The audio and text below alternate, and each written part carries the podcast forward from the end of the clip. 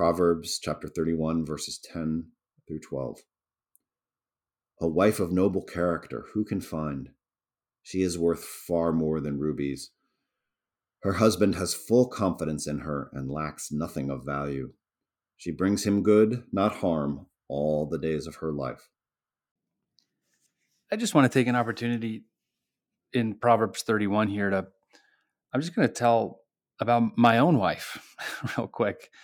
My wife, Nancy. I really feel like I've been given one of these blessed wives of noble character, as is described here in Proverbs 31. I, I could tell you, listener, all about Nancy's virtues and um, qualities in and of herself and who she is to the world, but I, I thought I would just say who she is to me, like why she's so good for me. And it's just as like a personal testimony of her character and its influence on my own life.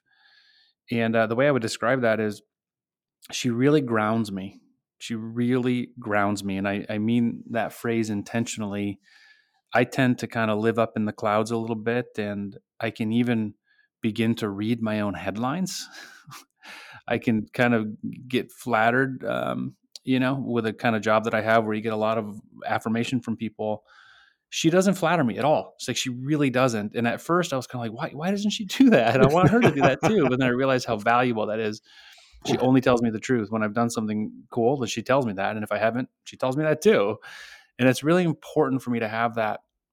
Yeah, she uh, she also on that same aspect, she can really just talk truth to me. She can give me the truth, whether it's a hard truth or an easy truth. She really says it like it is. And that's been very important for me in the 17 years since I've known her. And then she also can, mm-hmm. the way I phrase it is with her is she talks me off the ledge. So when thing when I'm not thinking right, when I'm kind of going into a despair mindset or catastrophizing, she'll kind of you know she'll kind of like grab my face in the kitchen and look me straight in the eyes and say, and she'll just tell me the, the right way of thinking about it. And she'll talk me off the ledge and remind me of simple truths and kind of set me back on the right path if I'm not thinking right.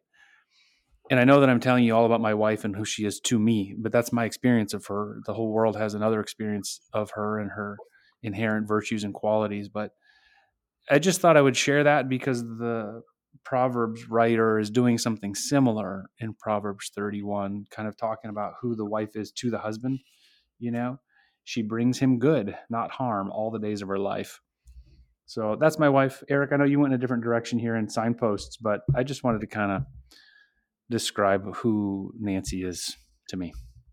Yeah, well, the uh, the tenth verse of um, Proverbs 31 says, An excellent wife who can find. And so you have just praised the Lord for helping you find Nancy, uh, but that she turned out to be kind of a living embodiment of this. I think the right word is encomium, uh, this praise mm-hmm. of a woman of noble character.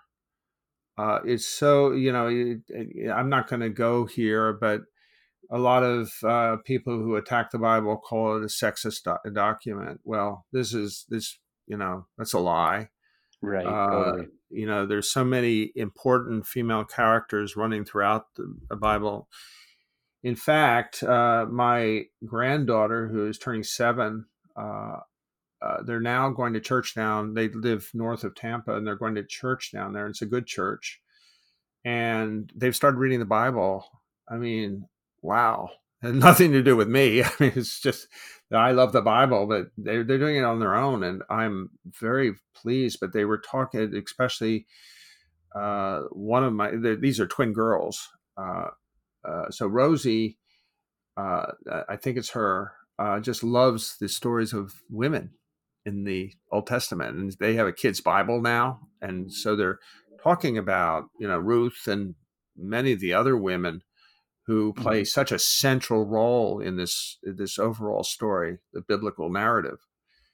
So I think that you know it was totally appropriate for you to talk, you know, about Nancy, and I think all honest men will say that without their wife kind of steering them, they would mm-hmm. probably gone off to the left or the right more time Oh, yeah. than they wanted to. Oh, I, I'd be a, I'd be a miserable soul if uh, the Lord had if the Lord hadn't put Nancy in my life. Seriously, I'd probably be a pretty arrogant. Uh, I don't know. I wouldn't I wouldn't like the guy that I probably would have turned into without her.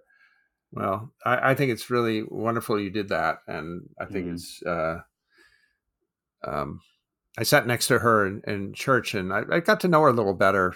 Uh, Mhm. This is a few weeks ago, hmm and uh, Yeah, I really don't know her very well at all.